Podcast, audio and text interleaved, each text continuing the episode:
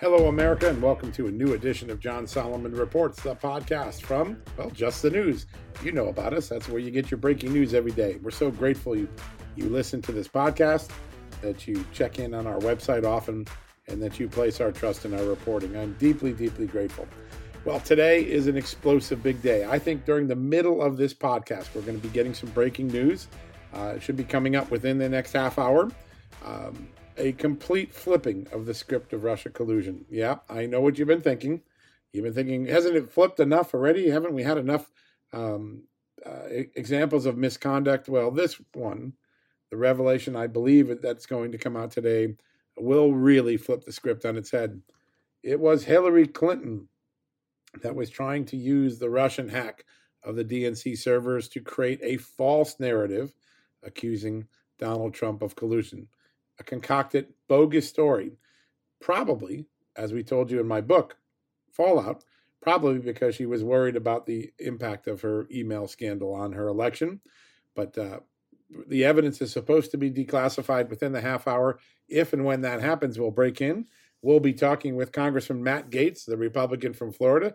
He's got a new book out called Firebrand. He's also been on the top of this Russia scandal from the very beginning, and we're going to get Matt Gaetz's reaction in real time, hopefully, to the breaking news that I expect to be coming out of the U.S. intelligence community in a little bit. We're going to go to a quick commercial break. When we come back, Jim Comey is on the witness stand tomorrow in the Senate before Senate Judiciary Committee and Lindsey Graham.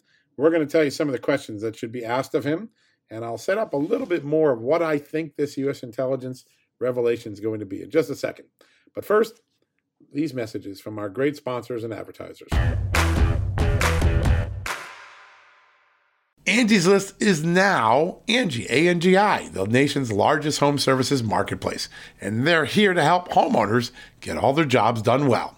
Angie has helped over 150 million homeowners care for their homes. Whatever your home project is, big or small, indoor or outdoor, come to Angie to connect with and hire skilled professionals to get the job done. Well, that's what you want, right? I'm thinking about building out my basement in my cabin. I've been perusing Angie, looking for just the right contractor to get it done the way my wife and I want it done. Now, Angie can help you find the best price for your project. Angie lets you request and compare quotes from multiple pros in just a few taps or book services at an upfront price based on local data.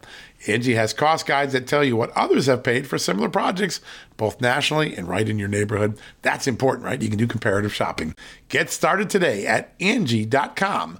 That's A-N-G-I, or download the app today. The app and the website are free to use. Angie.com or the Angie app. Go check it out today. All right, folks, welcome back from the commercial break. And we're going to get to the big revelation. I think it'll happen in this show if we're lucky. But before we get to that, there is going to be a release of information that I think will put James Comey on the defensive even more tomorrow. But before that, let's take a look at what other questions Jim Comey should be answering. What a difference a year makes, right? A year ago, if Jim Comey had been called to the witness stand, I think we'd get a lot of defense of the Russia collusion case. The IG report hadn't come out a year ago.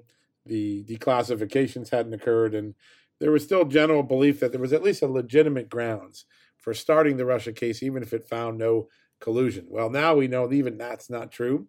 When you find out that the FBI agents working on the case, a lawyer falsified documents, agents and analysts believe they needed liability insurance because they thought there was so much misconduct in the case, they might be sued for what they did to General Flynn and Carter Page and others.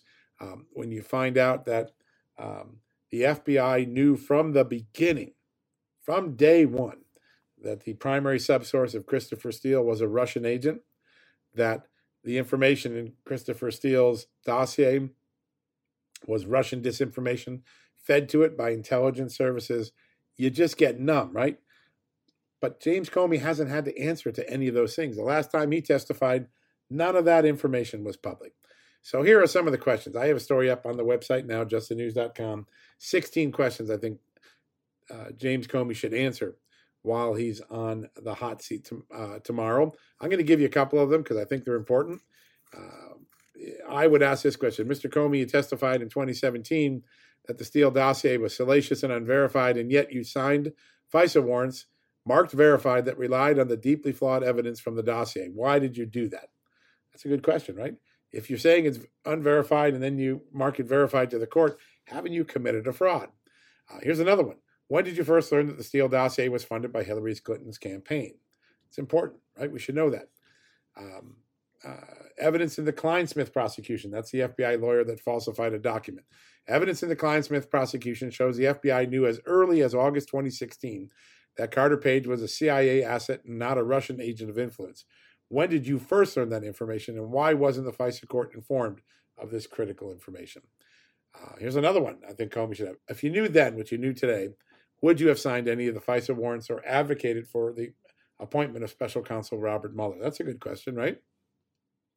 I mentioned the subsource. The newly declassified evidence shows the FBI knew the primary subsource for Steele had been previously suspected of being a Russian spy, and had disowned key facts attributed to him in the dossier when interviewed by James Comey's agents. Mr. Comey, when did you learn that information, and why wasn't the FISA court advised? That theme of why the FISA court wasn't advised of important, essential, game-changing evidence is jaw-dropping. The FBI appears, another question I think is important, the FBI appeared to have been warned almost immediately that Steele's dossier contained Russian disinformation or information that could not be corroborated or actually had even been dispelled as inaccurate. Should the FBI have relied on it for any part of the FISA application? And why was the information about the flaws with Christopher Steele and his dossier kept from the courts, Congress, and country for years? Another one, because remember, I think Russiagate could eventually become Obamagate. How involved was President Obama in directing FBI investigations such as the Russia probe? And what statements, actions, or recommendations did he make in connection with the probes into Trump, Carter Page, and Michael Flynn? Similarly, how involved was Vice President Biden, and was he the guy that suggested they pursue Michael Flynn by using the Logan Act? That's a great question to ask the FBI director. Why? Because he was in the room with them. And remember, we have FBI notes suggesting that it was Biden that suggested the Logan Act. Information contained in the DOJ Inspector General's report suggests that another confidential human source in the Russia probe, Stefan Halper, may have been previously dropped as an FBI source before the Russia case. What do you know about that, and should he have been used in this case at all? We should ask Comey what he thinks of the performance of Strzok and Page on the Russia case, given all that we've learned about their conduct. Same thing about Andrew McCabe. That would be a good question. I'd like to know, did Director Comey know that Bruce Orr, the DOJ lawyer, whose wife worked for Fusion GPS, that he was being used as a back channel to Steele after Steele was fired? Did he know? What do you think about that? Was it appropriate? And then before the bombshell that I think will be coming out within a few minutes, an earlier bombshell, just last week, the FBI agent who supervised the Michael Flynn investigation testified he recommended closing it down twice, once in November and again in January 16, and again in January 17, because of a lack of evidence of wrongdoing. But your management team, meaning James Comey's FBI management team, kept it open anyways. Why wasn't the probe closed down, like the lead agent suggested? And what do you think of that agent's claim that the probe suffered from a bias to, quote unquote, get Trump, regardless of the evidence? So those are some of the questions I hope James Comey answers and gets asked tomorrow. He's ducked these because for the longest time, while he was giving his story and his prior testimonies and writing his book and blabbing in speeches, we didn't know just how bad this FBI case was. We do now. And that brings me to the next point. I think we're going to find out in a few minutes, as I reported yesterday, that the Russia collusion narrative is going to get turned on its head. It's going to have been Hillary Clinton trying to use the Russia hacking of the DNC to her advantage to concoct a false statement. I have been told by sources that U.S. intelligence learned that Hillary Clinton had personally approved a plan to smear Donald Trump by trying to connect him to the Russian hack of the DNC servers, even if there was no evidence. In other words, it was a dirty trick. The FBI knew about it, I'm told. I'm told President Obama was briefed on it. I'm told that CIA Director John Brennan knew about it. And by September of 16, and just keep this in mind, this is before they did the first FISA warrant, the intelligence community, the CIA, referred to James Comey's FBI some form of referral saying that Hillary Clinton had approved a bogus plan to smear Donald Trump, a dirty trick. I shudder when I say those words because it seems almost impossible to believe. But I believe that information is about to be declassified, and it will have been Hillary Clinton trying to use the Russians, not Donald Trump using the Russians to win the election. That is what's likely to come out. We're going to keep you abreast on that. We're going to go to a quick commercial break. As I promised, we're going to have Congressman Matt Gaetz, and if we're lucky, while Congressman Gaetz is on air, we should get the document, and we should be able to break this very important news about Hillary Clinton being referred to the FBI back in 2016 because she hatched a plan, concocted a plan to smear Donald Trump with bogus Russia allegations. And the FBI and the CIA and President Obama all knew it. Does that make you mad? Does it make you numb?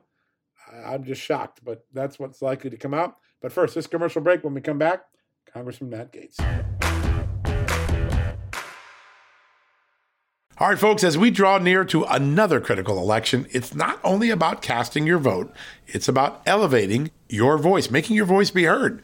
AMAC is more than just a senior discount organization. They unite like-minded patriots like you and I, committed to preserving our cherished values and actively opposing the leftist agenda that's sweeping across America. Just look at their recent victories. AMAC members helped to push forward an investigation into practices that inflate drug prices. They successfully defeated ranked choice voting in order to protect traditional voting methods, and they've also helped block a federal takeover of elections. As AMAC's membership grows, Washington is listening. Every new member strengthens this movement. If you love America, visit AMAC, AMAC.us/justnews to become a 4-year member for just $30. That's a great discount. AMAC is not only better for America, it's better for you. Membership gives you access to the AMAC magazine, free Social Security and Medicare guidance, money-saving discounts, trusted news, sweepstakes, and so much more. It's a community, not a service. Take advantage of our election year sale, 4 years for just $30 at AMAC. By joining over 2 million Americans, they can't ignore your voice in Washington anymore. Join now at AMAC, AMAC.us/justnews. That's AMAC.us/justnews. All right, folks, welcome back from the commercial break. And as promised, a very special guest, somebody this audience knows very well. Congressman Matt Gaetz of the great state of Florida is joining us. Congressman, welcome to the show.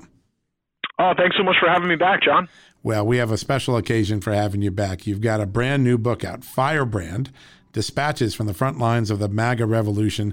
This is a fantastic piece of literary work. You take people on the front seat of what it was like to be on the front lines of the Trump administration. People forget you and Donald Trump came into office about the same time. What a remarkable set of stories. What inspired you to do this? So often the media has misportrayed, I think, the energy of the Trump movement. And so I wanted to bring people into the conversations that I had with President Trump during his inauguration, during his impeachment process, and then now subsequently to try to shape a generation of policies that will realign our politics. I think we're done with the days of endless wars and unlimited immigration and trade deals that hollow out the towns in our country that support the American way of life. I think we're ready to put America and the American people first. And that message is so powerful. There are very strong establishment forces in Washington on both the right and the left that work against our president every day. And they don't just work against the policy agenda. They try to delegitimize. And I think I wanted to expose the people that do that and the tactics that they use. And then also, for the sake of history, describe what good journalists like you and Sarah Carter and Molly Hemingway, commentators like Kim Strassel, what you all did to shape, I think, a factual framework for the country to digest what was coming at them on the Russia hoax and on the Ukraine equal to the Russia hoax. And you know, one of my favorite scenes in the book is actually the day that the House Judiciary Committee voted out articles of impeachment. That night, President Trump had a White House Christmas party, and even though they had voted out the articles, President Trump is happy and laughing and being his normal kind of, ringmaster of events, because he knew that while they had won the vote, we had won the argument and that we would ultimately prevail. I also let readers know during that Christmas party, President Trump said that my date was way out of my league, which he always does. Yes, that's pretty funny. That does sound like the president. Oh, that's great. I love it. These are just amazing anecdotes. And I think people forget in politics, because the television cameras and the glitz and all the power struggles in Washington often can make politicians, plastic. They don't feel like they're humans. But what you do in this book is really humanize what goes on behind the scenes, the things that everyday Americans often don't get to see in Washington. But politicians are people too, and there are some incredible moments in this Trump presidency of triumph and of pain and suffering and unfair and unnecessary attacks. And I felt like you really captured that. When you look back and you see the history, the Democrats came out of the gate trying to stop this president every way they could. What was the tipping point where you realized that America and the president had connected around, the silliness in Congress, the silliness in the media? Well, is there a specific anecdote where you knew that this couldn't be stopped by the traditional tools of news media and congressional investigations, et cetera? In the Russia investigation, as Democrats were, pulling out everything from Michael Cohen to Corey Lewandowski for a hearing, and then finally culminating with Robert Mueller himself. Right. What I really sensed in that moment with Robert Mueller was just deflating for the delegitimizing forces. And I think I knew the moment Mueller testified that there would be a surge for the president, because finally, the veil had been removed. I mean, right. Look, it's easy for just a regular person who doesn't go to justthenews.com every day, who doesn't watch your breaking stories, on social media, to be bombarded with the lies from CNN and MSNBC. I mean, you had like Rachel Maddow out there calling Donald Trump an agent of the Russian government. That's every right. night. Yes. And so I think, to see Mueller testify was to see how fake it all was. But I was a pretty early believer in the president. I write about the inauguration itself and seeing the way that he really served as a counterbalance to the establishment thinking of both parties. It invigorated me. I am the only Republican in Congress who doesn't take any PAC money. I view it as like very tawdry and very sickening, the way they just trade money for favors. And my ability to reject that, to instead to go tell people what I believe on television, on social and digital media, is only possible because Donald Trump is president.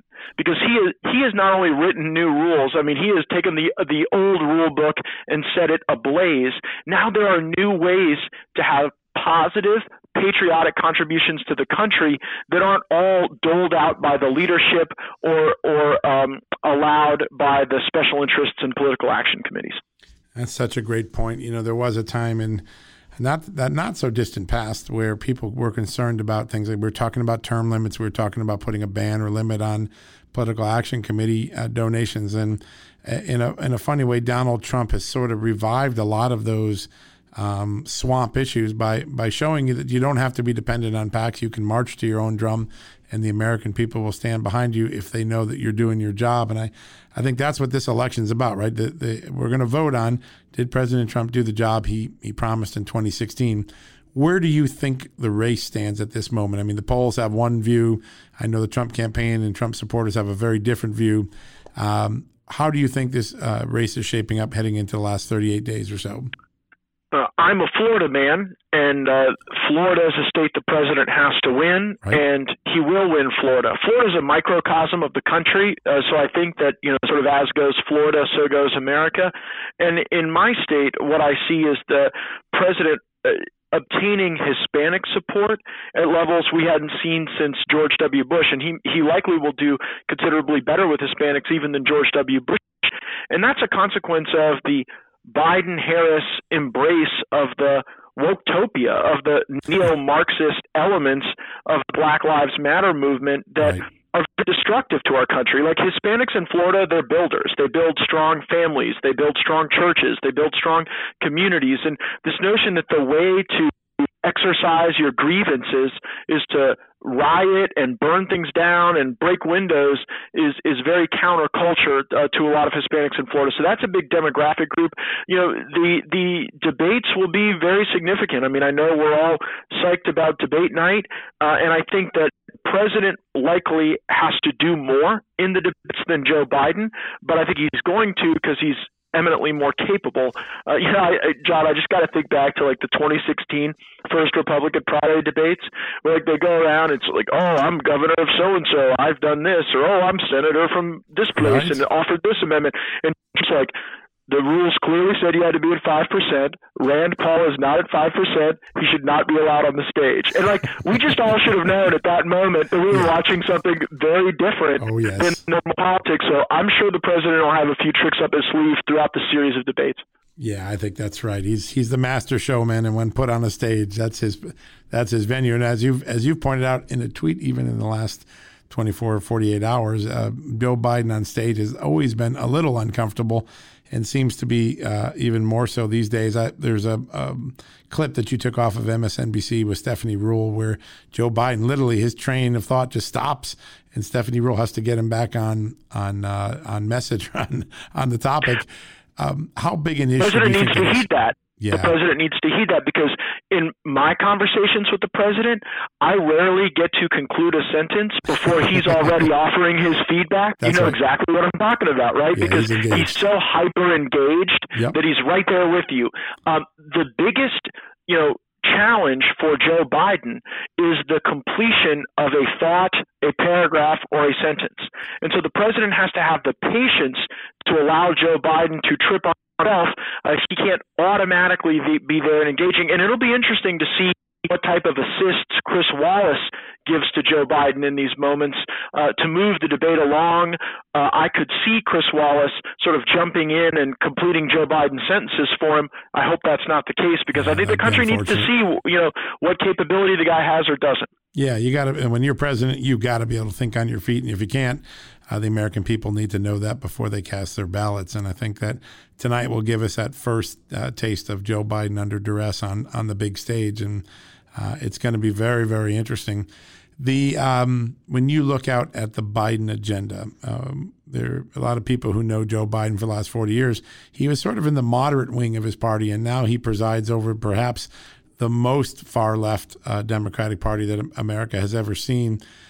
Does that dichotomy come out in the debates in the final 30 days, where Joe Biden, the guy who for 47 years stood here, now is over here with his party, and you do that time and again? How important is that issue that Biden has flipped or flopped or drifted far left just to keep his party's nomination? Yeah, I don't know that Joe Biden is running for president with an agenda so much as he's running with a promise of occupation of the White House. I mean, if you put a gun to my head right now and said, like, rattle off the big, bold things Joe Biden has promised to do for the country, I'm in Congress, and I don't know that I could name one, much less three. Here's what's instructive. AOC and her fellow socialists trended the hashtag settle for Biden.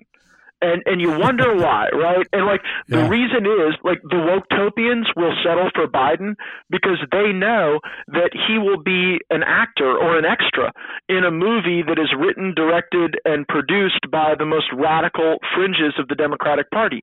Look, the energy in the Democratic Party isn't with the Joe Biden wing. It's with the AOC wing, and they believe that he is so weak that they will be able to just roll over him. And look, one of the things I admire most about President Trump is that he actually is willing to push back against the Republican orthodoxy. He does. And when we've got Republicans like Liz Cheney who want to start four wars by lunchtime tomorrow, Donald Trump pushes back against that, right? He says we're not doing that stuff anymore.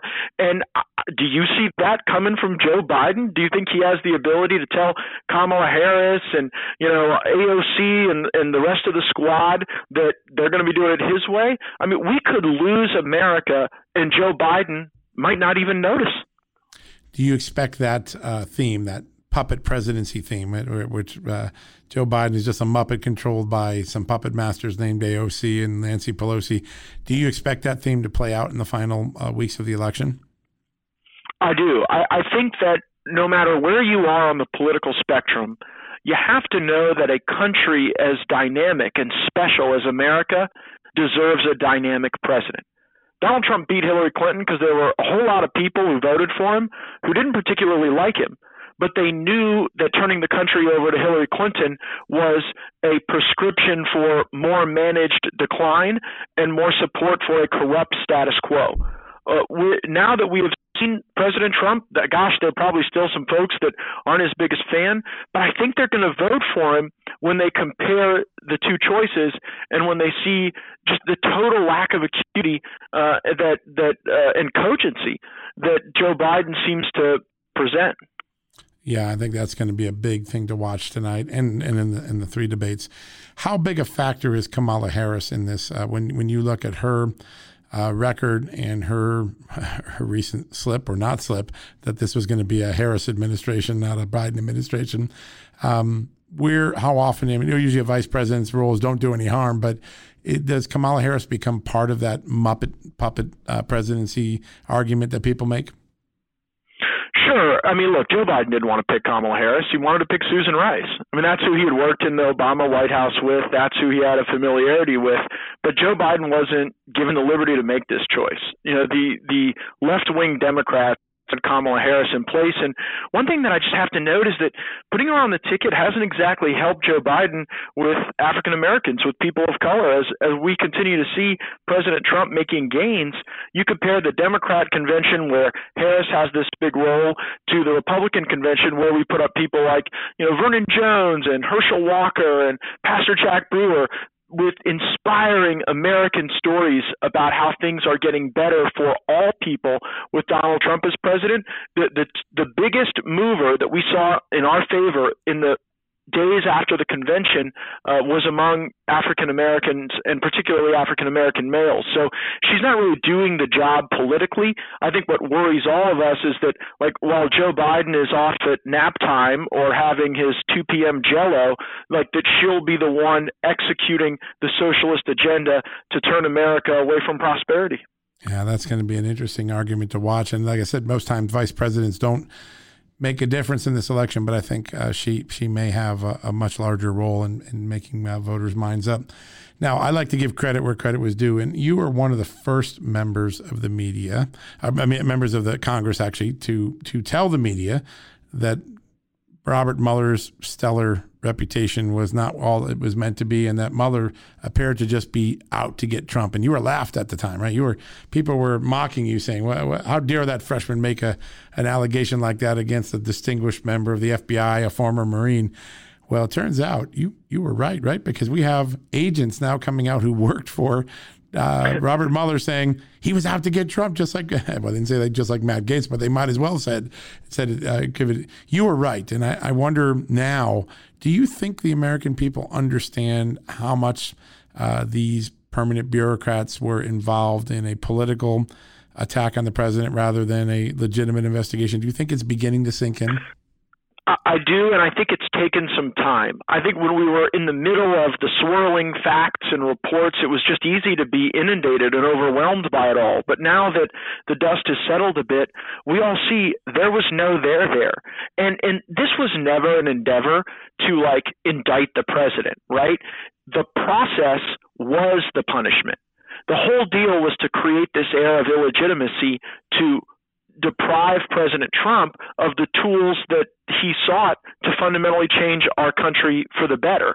And so it was all about maintaining the cloud over him. And you're right. I was the first person in Congress to say that Robert Mueller should be fired and that this is a sham investigation to get the president. And not only did I have the media and the Democrats, putting the tinfoil hat on me, fellow Republicans Paul Ryan and Trey Gowdy went out there and shilled for the FBI. Yeah. Paul Ryan and Trey Gowdy were doing more for the deep state than they ever did for this president. And I know that each in their own time, they were viewed as these great icons in the conservative movement, but history should judge the Ryan Gowdy approach harshly. And frankly, I don't know that either one of them would have minded if this resulted in detrimental harm to Donald Trump or the presidency. I think they'd have been just fine if Trump would have just said, to heck with it. This is nonsense. I'm going back to play golf. You guys can have Pence, because, you know, Pence is one of Congress's own and had moved up through the ranks and they were familiar with him. So they had a very hands-off approach to oversight.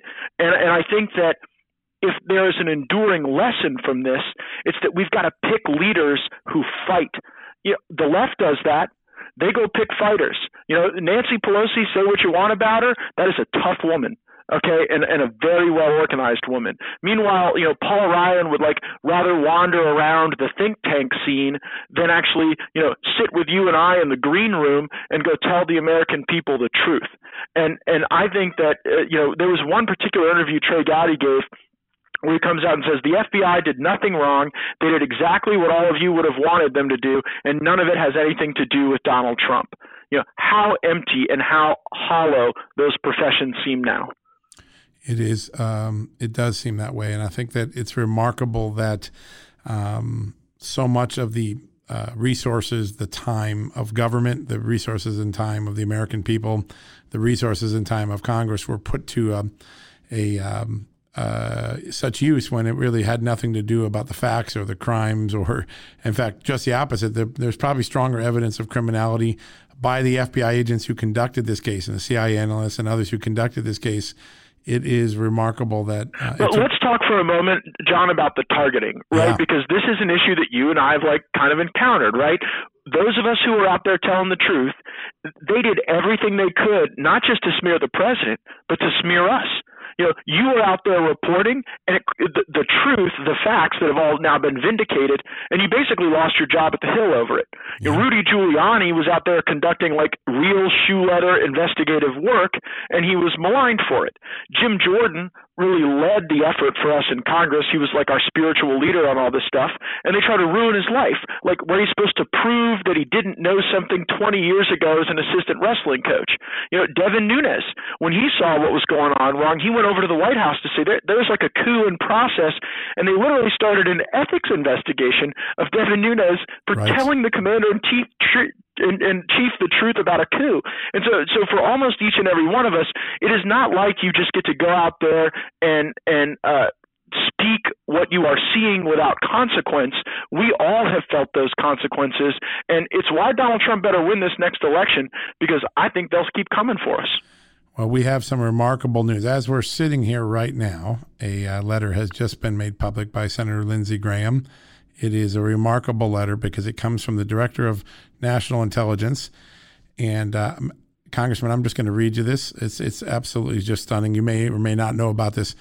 On 7 September of 2016, the U.S. intelligence community forwarded an investigative referral to the FBI Director James Comey and the Deputy Assistant Director of Counterintelligence Peter Strzok regarding U.S. presidential candidate Hillary Clinton's approval of a plan concerning U.S. presidential candidate Donald Trump and Russian hackers hampering U.S. election as a means of distracting the public from her use of a private email server. What they're saying is that the U.S. intelligence thought that Hillary Clinton was running a dirty trick, and they wanted James Comey to investigate it. That's extraordinary. Just came out a few seconds ago. Your reaction to it? No surprise, really. Based on what we've seen, they always accuse us of the stuff they're doing, right? And so, the whole Russia hoax couldn't have been a result of, you know, the Obama administration's failed policies regarding Russia. It couldn't have been a result of the failed candidacy of Hillary Clinton. It had to be the result of Donald Trump being a Russian agent. And now that you see the server issue being sort of central to what was being hidden, what was being investigated, and when you see that there was a request that we actually do real law enforcement work against a real crime, that doesn't get the same treatment as all of the illusions that were maintained to try to smear Trump. It's just remarkable. I'm reading the letter as you're talking, and everything that you said 2-3 years ago turns out to be true. What the ODNI is saying here, Congressman, is that the U.S. intelligence community knew that Hillary Clinton was creating a ruse. They knew in real time she was creating a ruse by raising the Russians' hacking of the Democratic National Committee to stir up a bogus scandal. Boy, did she ever succeed. Well, they thought she was going to win. Remember, if you think back to those text messages between Strzok and Page, so much of the decision-making at the upper echelons of our government around Hillary Clinton's crimes, emerged from the belief that she was going to be president, right? And so everything was like kid gloves with her. Right. Meanwhile, if Paul Manafort did some bad stuff in the 1980s, that's got to be like the crime of the century today. And it shows the double standard that so many Americans are frustrated by. There is. There's definitely two standards, and Hillary Clinton and Donald Trump show it. Michael Flynn versus Andrew McCabe shows it. The disparate treatment of two people in the same circumstances is probably what concerns people more. I've been watching a lot of your tweets on this for the last few months, and you've been a consistent voice on this, quite frankly, for more than a few months. But the concern about voter fraud, particularly as we move more to mail-in voting, I saw you retweeted something from James O'Keefe, which is a pretty explosive video. When you look at this election, how are we going to guard the sanctity of our election and our practices with all of these different tactics trying to be unfurled at once at the American public? Well, voter fraud is the new Russia. Back in 2016, they used Russia to try to say this is an illegitimate win and to try to cast uncertainty on the Trump victory. Right. Here's what I know with some high degree of confidence. Donald Trump is going to win the election day vote. We're pretty sure of that. The Democrats are pretty sure of that. And so what they're trying to do now is to create a window of time after election day where there is uncertainty. And then they're going to use that time, I think, to deploy their Antifa street mob and their Black Lives Matter protests and riots to really try to tear our country apart in the event that Trump wins that election day vote. Then they've got entities like the Transition Integrity Project set up to try to literally transition the government in the absence of a mandate from the voters to do so. And so I think that if you read my book, Firebrand, and if you see all the things they did in Russia, and the reasons why they did it, you can cross-apply a lot of those tactics to what they're trying to do here, to create uncertainty and then to try to the new feature, the new ingredient in 2020 will be the violence. On the streets, and they'll try to use that to say, now we just have to give the election to Joe Biden. The best way to fight against this is to have our U.S. attorneys actively pursuing these instances of voter fraud and then in real time getting injunctions where necessary to the counting of ballots that were not lawfully cast. It's remarkable, but I have a funny feeling this will be another election that maybe ends up in the court. Do you agree? I think it's very likely that in states like Pennsylvania, where there is no state Supreme Court backdrop, where there is no chief elections officer we can really count on, that the Supreme Court may have to make a call. It's why we've got to have a full complement on the court. That's a great point. Last question, because I know you got to get going and you got a busy day ahead of you, but the Amy Barrett confirmation, obviously going to play in the shadows of this election, probably right up to Election Day. What's at stake for Republicans and Democrats? And more importantly, what messages might the American people take from the way this judicial nominee is treated in the confirmation process? Well, about the two worst things that you can call a person in America are a rapist or a racist. Only one letter apart, but both pretty awful. They used one on Kavanaugh, and it appears that they may try to use the other on Judge Barrett. I'm already seeing these purveyors of critical race theory, like Ibram Kendi, out there saying, her adoption of Haitian children is white colonialism, and that's why she should be rejected. I think Democrats in the Senate know that their treatment of Judge Kavanaugh resulted in substantial backlash to them. Right. And so I don't know that they want that. I think they're a little more cautious now. But the marquee moment will be the Kamala Harris, Amy Barrett matchup. You'll remember Noah Feldman from impeachment, somebody who's no sympathizer to conservatives. He advocated for the impeachment of the president, and he knows Amy Barrett and said that if anyone tries to go up against her intellectually, they will lose very badly. So Kamala Harris getting straight up schooled by Judge Amy Coney Barrett might be more of a moment than we're thinking about right now. I'll just put a pin in that and say if Amy Coney Coney Barrett really gives Kamala Harris the business, I think that could be a liability for Biden. If I were Biden, I wouldn't want Harris on that committee because there's a real risk. She's going to own everything that happens there, even if it's not her moment. And I think that that's what that is, again, why the vice president picked this year may be more consequential than it's been in many years. Very interesting. Well, Congressman, thank you for the time. Thank you for what you've done to help get the American people the truth. I know early on, those of us who looked at the facts and not at the spin were often ridiculed, but I think history has proven that the facts won and that we now know what happened. And hopefully we don't try to repeat it in the future. And in the meantime, folks, I want to encourage you, please go get the book Firebrand. It is a fantastic book. You feel like you're driving in the front seat with Congressman Gaetz as he's going through the first 4 years of the Trump presidency. It's really intimately written. You really get to see behind the scenes how politics happens, the humanity of politics, the remarkable consequences of politics. And Congressman, congratulations on the book.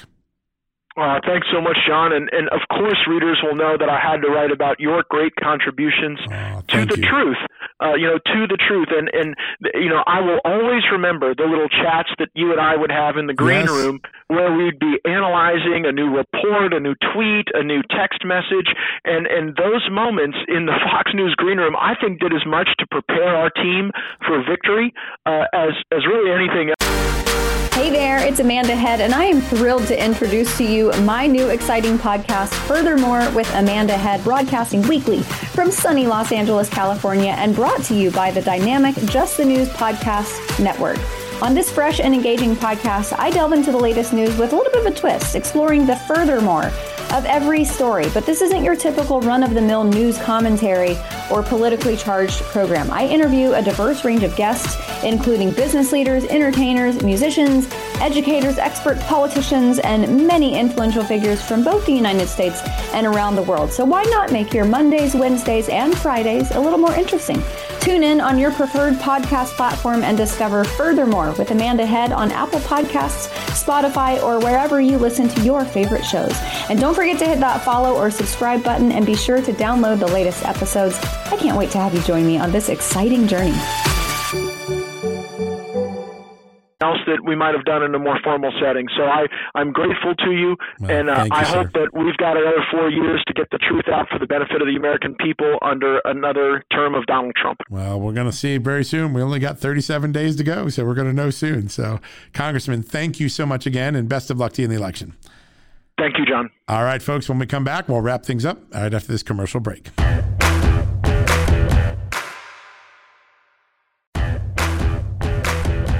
All right, folks, that wraps up another edition of John Solomon Reports, the podcast from Just the News. Check out my breaking story on Just the News website. We have all the latest details from this explosive document that's been released. We've posted the document. It is a jaw dropper. It is a barn burner. I can't use enough bombshell. I can't use enough bad adjectives or expressions to describe how serious this revelation is. It means the FBI and the CIA continued and the Justice Department continued the Russia collusion probe, knowing that it was a political dirty trick. I think that is just jaw-dropping. I hope you do too. Check it out at justthenews.com. We'll be back tomorrow with another edition of John Solomon Reports. At Just the News, we break the stories others in the media ignore or are too afraid to tell. We did it on Russia collusion, Hunter Biden, and the security and intelligence failures that preceded January 6th. Our stories have real impact and reach because we stick to the facts. I'm John Solomon. You can help me expand our honest, unvarnished, and unbiased reporting by becoming a premium member at Just the News. You'll get an ad-free experience and exclusive member-only access to events, and you'll be helping us dig up more truth. Join today at justthenews.com/subscribe. Look around. You can find cars like these on Autotrader, like that car riding your tail. Or if you're tailgating right now, all those cars doubling as kitchens and living rooms are on Autotrader too. Are you working out and listening to this ad at the same time? Well, multitasking pro, cars like the ones in the gym parking lot are for sale on Autotrader. New cars, used cars, electric cars, maybe even flying cars. Okay, no flying cars, but as soon as they get invented, they'll be on Autotrader. Just you wait. Autotrader.